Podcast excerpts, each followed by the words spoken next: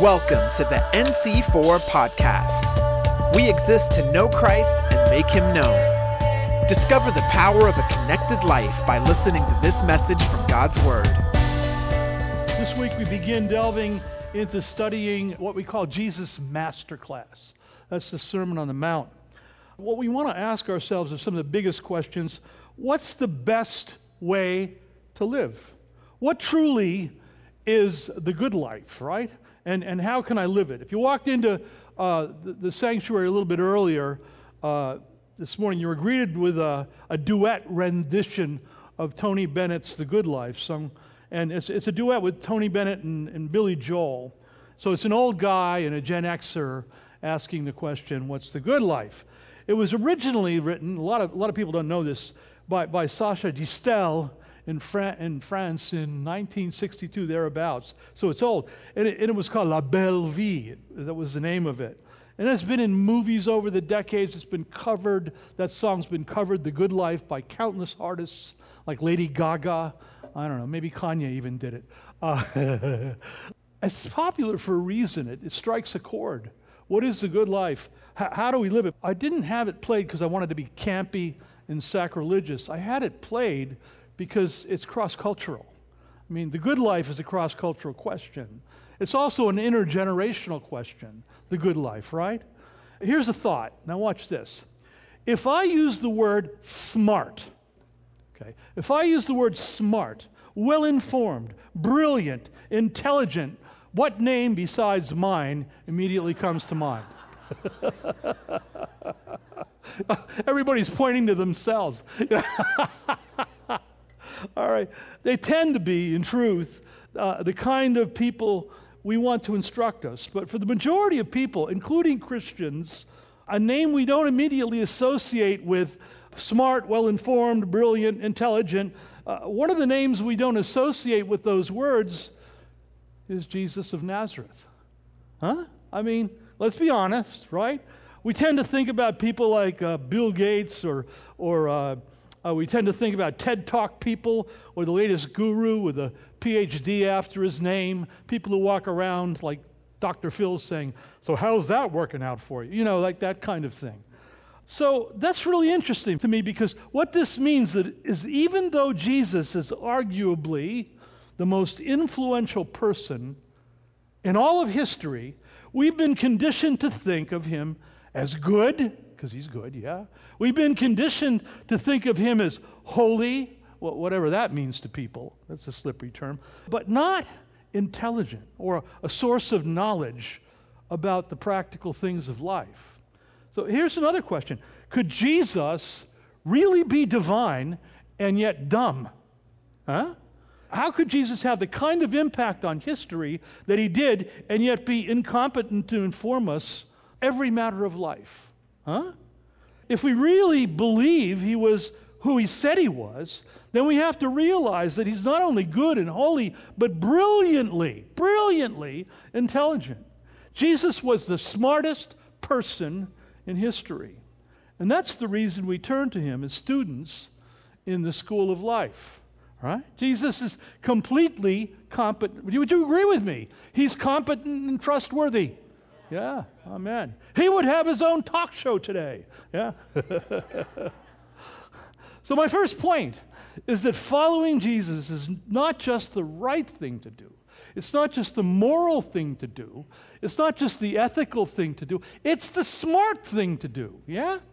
It's the smartest thing to do. A brilliant mathematician, philosopher, some of you heard of him, uh, uh, some, probably most of us heard the name Blaise Pascal, you know, uh, theologian, mathematician, philosopher, said this following Jesus isn't only the smartest thing to do, it's the most practical thing to do.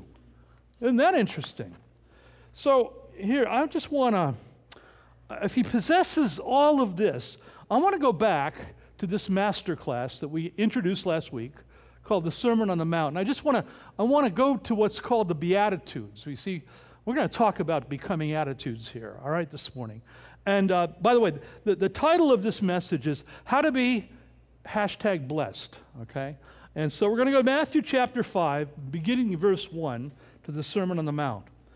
And, and I want to just kind of pick, pick out a couple things to say, and then we're going to kind of unpack that and ask, you know, what does it mean to live the good life? All right? So let's read, beginning in verse 1. Seeing the crowds, he, that's Jesus, went up on the mountain, and when he sat down, his disciples, that's us, came to him. Yeah?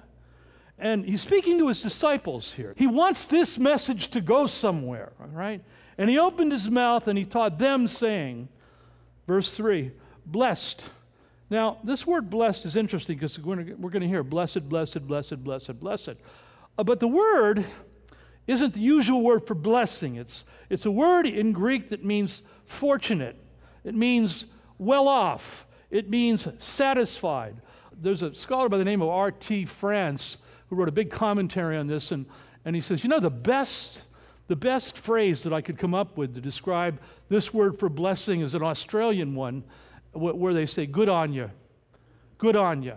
You know, good on you. Good on you who are poor in spirit, for yours is the kingdom of heaven. It's that kind of thing. So, verse 3 Blessed are the poor in spirit, for theirs is the kingdom of heaven. Now, in Luke's gospel, it's even more stark. He says, Luke says, Blessed are the poor. Yeah. Verse 4 Blessed are those who mourn, for they shall be comforted. Verse 5 Blessed are the meek, for they shall inherit the earth. How counterintuitive is that? Huh? Blessed are those who hunger and thirst for righteousness, for they shall be satisfied. Verse 7 Blessed are the merciful, for they shall receive mercy. Blessed are the pure in heart, for they shall see God. Verse 9 Blessed are the peacemakers, for they shall be called sons of God. Verse 10 Blessed are those who are persecuted for righteousness' sake, for theirs is the kingdom of heaven. Verse 11 Blessed are those, or blessed are you, blessed are you, when others revile you and persecute you and utter all kinds of evil against you falsely on my, on my account. On my account. Rejoice and be glad, for your reward in heaven is great. For so they persecuted the prophets who were before you. You know what? I'm getting something right now. I want to stop just for a second. Amy Barrett has been nominated for Supreme Court judge. I really work at not being partisan in the pulpit because I pretty much believe on both sides of the aisle everybody has a personality disorder of some kind. I'm not just joking. yeah. And so I want to pray for her. I mean, it's God's, it's God's business as to whether she gets into the Supreme Court, but she's our sister in the faith. Yeah? She belongs to People of Praise community, a community I'm really familiar with, which is a Catholic charismatic community, been around for 40 years in South Bend. As a matter of fact, in an indirect way, consequent to that community that I came to faith and I was baptized in the Holy Spirit. Here's my heart on this, and it just kind of hit me when I was reading this. Blessed are you who are persecuted for righteousness' sake, on my account, accused falsely on my account. I mean, this woman who's a sister, right, is going to have to walk through the devil's living room over the next 30 days, yeah? I mean, irrespective of her politics, she's going to have to walk through the devil's living room. And already she's being vilified because she believes in Jesus and because she's filled with the Holy Ghost. So I just want to pray for her protection. I think that's a safe prayer, yeah? I just want to ask God to protect her and her family, whichever way this thing goes, yeah? You know, it's really interesting. Yesterday, a whole group of African American Pentecostal leaders, pastors, bishops, I mean, from different denominations in African American Pentecostalism, uh, wrote a paper supporting her faith. The way I read it was not necessarily her nomination or not necessarily her uh, ratification, but her faith. She should not be reviled for her faith. And I really appreciated that because whatever else, she kind of defies the norm of politics these days. So, can we pray? Father, we just thank you for our sister, for her hubby, and all those kids. Lord, even as you sent Daniel into the furnace, God, uh, we just pray as she goes through the furnace, Lord, that she would not only survive, but come through unscathed by the fire, Lord God. We pray that she wouldn't even smell like smoke. Lord. Either way, whatever, whatever politics is involved here, whatever, however it all goes, we put our hearts together as the body of Christ and we pray for our sister and we ask that you protect her and protect her family. In Jesus Christ's name. Amen and amen. Good. All right. Verse 13, Jesus says, You are the salt of the earth. What I want to say about that is that salt affects and influences everything that it touches. Huh? Yeah. If you put salt in your stew, you notice that it's there, huh? Right? But if salt has lost its taste, Jesus says, how shall its saltiness be restored? It's no longer good for anything except to be thrown out and trampled under people's feet. Verse 14, and now we want to talk about salt losing its savor this morning, right? Verse 14, you are the light of the world. A city set on a hill can't be hidden. Verse 15, nor do people light a lamp and put it under a basket, but on a stand, and it gives light to all in the house. Verse 16. In the same way, let your light shine before others, so that they may see your good works and give glory to your Father who is in heaven. Amen. Thank you for your word, Lord. Now, I understand that many of us are familiar with kind of this list of blessings, or kind of, it's kind of like uh, an, there are adages in, in, in Western culture. We name novels after them. The meek shall inherit the earth, all that kind of, the inheritance of the earth.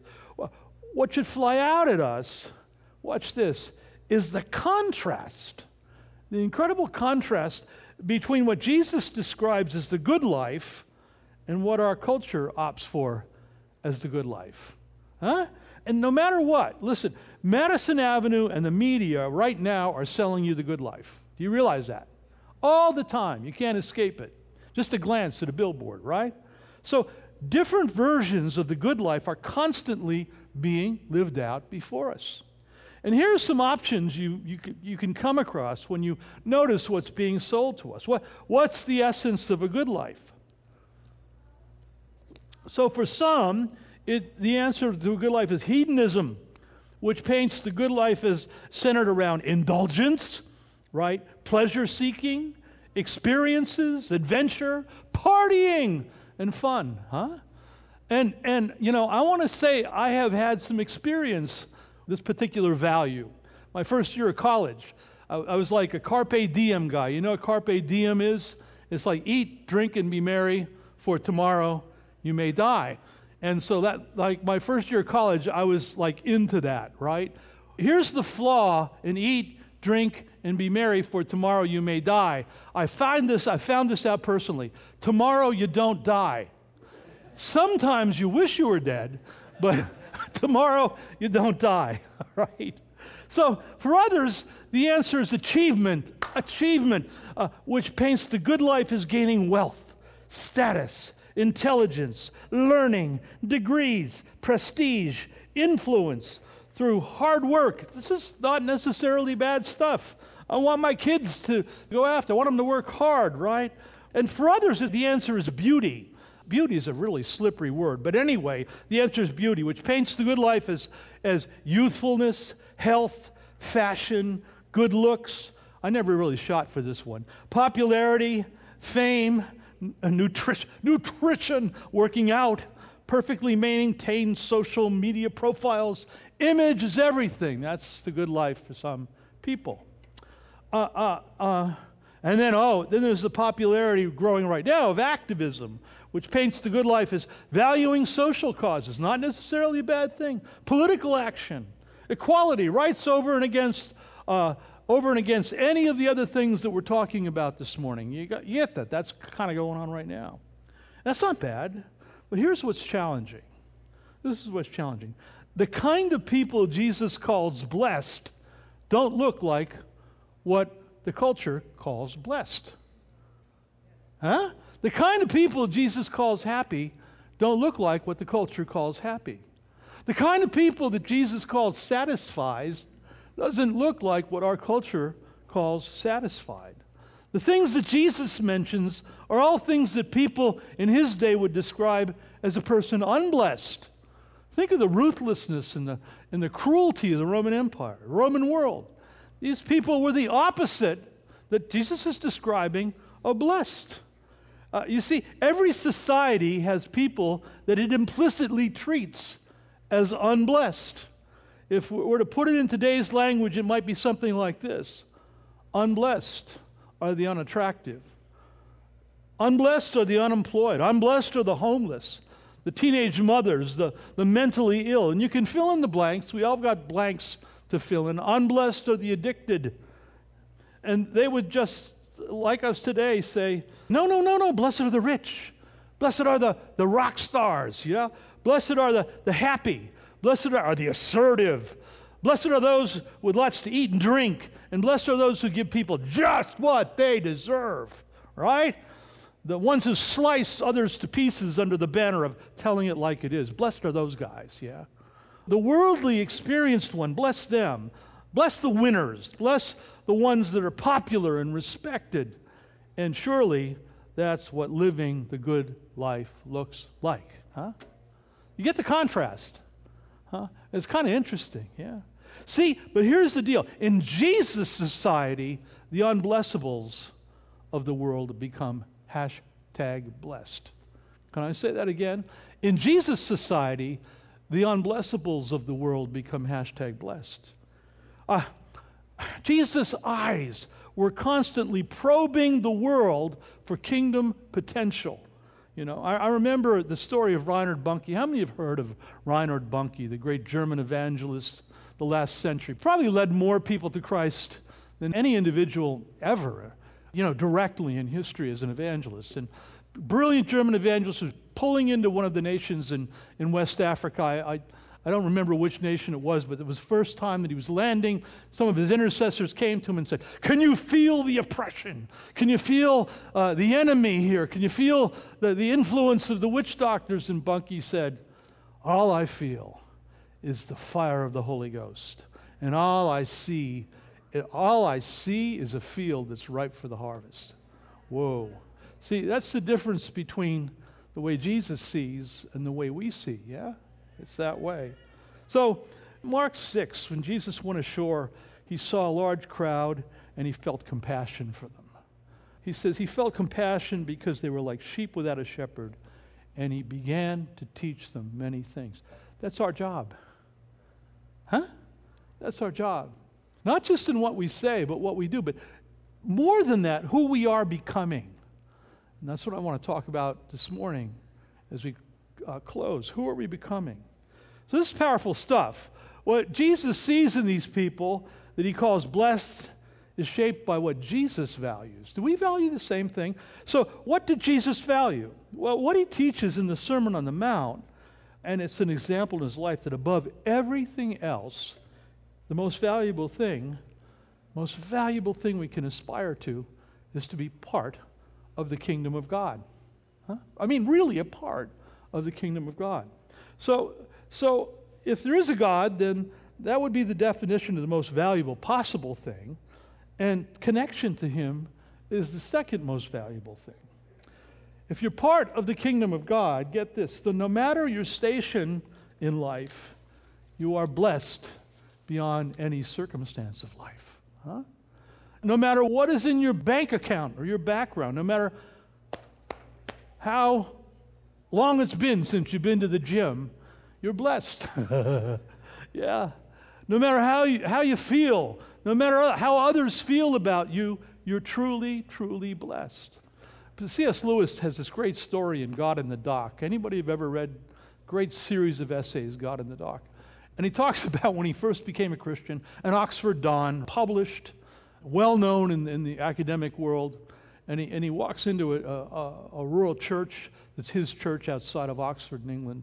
And this farmer comes in with poop all over his boots and stuff like that and sits down next to him and he says, and you know, the smell's kind of wafting up. And while that's all going on, C.S. Lewis, who's a aficionado of great music and so forth, says the hymns are just bad songs, you know, bad songs with biblical lyrics. And he's complaining. He's, all his complaints are working out in his, his mind and his heart. And then suddenly the Holy Spirit hits him and says, The guy sitting next to you has more in common with me than you could ever imagine. Huh? I mean, whoa, what do we see? You know, what do we see? See, the kingdom of God gives us a foundation for living that nothing else can. It, it gives us purpose even through suffering. So, watch. If I base my life around pleasure, the strange thing is I end up becoming unable to feel pleasure anymore. And I have to up the game, yeah? Yeah. In other words, I need to, to get higher. I need to do other stuff to eradicate the numbness. If I base my life around achievements, well, what happens if I fail? If my core value is achieving, yeah? Or if, if I try to base my life on so only on social rights and justice, as good as it is, I'll end up burned out because evil and suffering will never be ultimately addressed until the full consummation of the kingdom of God and the coming of the King. Which is not an excuse not to be involved in social justice, but we have to realize that we are not the answer to the world's problems. Jesus Christ is. Are you there? The message that Jesus went around proclaiming is that the kingdom of God, hear me, because I feel like during this COVID thing, the church has lost this. The kingdom of God is here right now. The kingdom of God is here right now. When you see the value of life in the kingdom of God, it transforms you. It reorients your goals and it shapes you into a completely different kind of person. It helps you to become something. It helps you to become something. Who are we becoming? That's my question this morning. Right now, we're all becoming something. Well, who is it that we are becoming? Huh? What you value determines the kind of person you become. Think about that. What you really, now I'm talking about really value, not what you say you value, not what you think you should value, but what you really value in your life determines who you become. I assume we all want to become the greatest person we can be, but first of all, we have to see the value of the change that we want, and then we need to intentionally decide how to allow God to help us become that person. During this COVID thing, one, one of the things that's disappointed me about the church is, is the, the church has ceased to ask what it's becoming It ceased to ask what it's becoming. It's not that it's not becoming something, and I'm talking not about this church, I'm talking about evangelicals, right? Uh, it's, it's cease to ask what it's becoming as we get involved in the rancor of the politics, as we get involved in the rancor of, of how to deal with authority, all those kinds of things. And, and I've just, I just have prayed and prayed and prayed and said, God, will you help me get through this so that at the end of it, I'm not disappointed in myself. But I'm getting disappointed in, in the church at large, you know. Here, hear me on this. There are people running around all over the place, Christians, who are mad, really mad at sinners for being sinners. Are you there? See, Jesus never got mad at sinners for being sinners. You, you notice that in the Gospels? He got mad at people who were mad at sinners for being sinners. And I'm thinking, I can't get mad. I can't get angry at sinners for being sinners. Yeah? I can get angry at people who get angry for sinners being sinners. And that's called hypocrisy, you know. Truth is, right now, I and everyone who is hearing my voice this morning is becoming someone, whether we like it or not. And the only question is, who am I becoming? Jesus is teaching here that it's actually possible for us to become like him. Yeah? And the only way to do it is to become his student, to learn from him so that we can become like him. C.S. Lewis said that God is not ultimately interested in getting us to do stuff. Can, can I say that again? God is not ultimately interested in getting us to do stuff. God is interested in making us into certain kinds of people. Huh? That kind of person is called a disciple. So remember, disciples are salt and light. That whatever we touch, we should influence, right? Whether it's with our actions, whether it's with our words, or whether it's with who we're becoming, you know. Uh, remember, disciples are salt and light. So Jesus' apprentices become the kind of people who both embody the good life within and cultivate it in the world around them. That's the way these things work. These things work.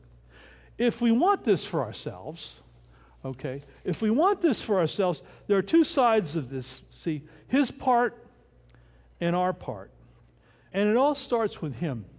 If we want this for ourselves, there's two sides to the question his part and our part. And it all starts with him. Jesus does what we could never do and make us part of God's family. Huh? You see, you can't think, you can't act, or you can't feel yourself into a family. Did you notice that? Huh? It's impossible. There's a great French essayist, Marcel was his name, and he wrote a very famous essay on family. And he talked about family. I'm talking about natural families. Every natural family is a mystery. And if you're not part of that family, you, you know, if you're not part of that family, ultimately you can't really understand it because it's a mystery to be involved in it. Are you there? It's that way. So you can't, you can't think or act or feel yourself into a family. Only birth or adoption or marriage can do that because those things are like sacramentals. So Jesus says that in Him we can be born again into this family that we have here, yeah? And we become children of God. And in Him we become the bridge of Jesus Christ Himself to a lost world, yeah? So just for a moment, I don't know if you're watching online and you're here and you've never become family. This is the fam, man. And that can happen like that. So I'm going to ask us all to just bow our heads and close our eyes. And if you've never uh, really known that you've been born again, that you're, you're a new creation in God, it's just this simple. If you can pray a few words will change your life forever. I would ask all of us to repeat after me as a reminder of the commitments we've made. But if you've never done this and you're online or here, pray this few words to change our family affiliation. Lord Jesus Christ, I am sorry for the things I've done wrong in my life. Please forgive me. Now I turn from anything that I know is wrong. I thank you, you died for me, so I be forgiven, set free. Thank you for that forgiveness. I receive your Holy Spirit now in your name. Be with me forever. Thank you, Lord Jesus. But the second part of what we can do is this. Once we're in the family, our responsibility is to grow up into who we're supposed to be in the family, okay? So here's some homework. I don't know if m- most of you know it, but there's all, there's all this stuff from other uh, streams of the body of Christ because Yom Kippur and the High Holy Days and all that stuff about repentance going on. There was a big deal in Washington yesterday. And, and as I was thinking about that, the problem I have is when, when I say, okay, we're going to repent, most of us think of, you know, uh, most of us think of stuff that we've done in the past that we've, we've either asked for forgiveness for or we should. And if you should ask for forgiveness, well, then do that, but that's not what I'm talking about, okay? Here, here's some homework. I think it would be good for us, especially during this season of turmoil, to do a really honest values inventory and pray that God would reveal to us what we really value as to opposed to what we say we value or we might think or hope we value but really ask God like what is it how, the way that I'm conducting my life in terms of who I am becoming what am I indicating that my values are to live the good life? Huh? You know? Uh, am, I, uh, am I walking through life bitter about my marriage? Am I walking through my life bitter about one of my kids? Am I walking through my life? I, I mean, where, wh- ask yourselves questions like, where is what sourness taking you? Do you know those kinds of things? And, and so I don't want us to repent of stuff that we did. I mean, you can do that. That's all in the Bible. Do that stuff. What about repenting for values that are taking us to somebody, take, that are taking us to become somebody we don't want to become? Huh? And then, I mean, how many of us have woken up in life and realized that you become that person. am, I the only one here, you know? like, wake up one morning and the Holy Ghost says, Grubby, you're that guy. oh my God, I am. Okay. Okay. Ask him to show you. Make a list. Maybe journal on it, you know. And not, don't make a list of bad stuff you've done. Make a list of what you value to understand who you're becoming. If you're married, discuss it with your spouse. Or, or maybe if you're not, do a 360 eval with a couple of friends or confidants. Because this is a great season right now.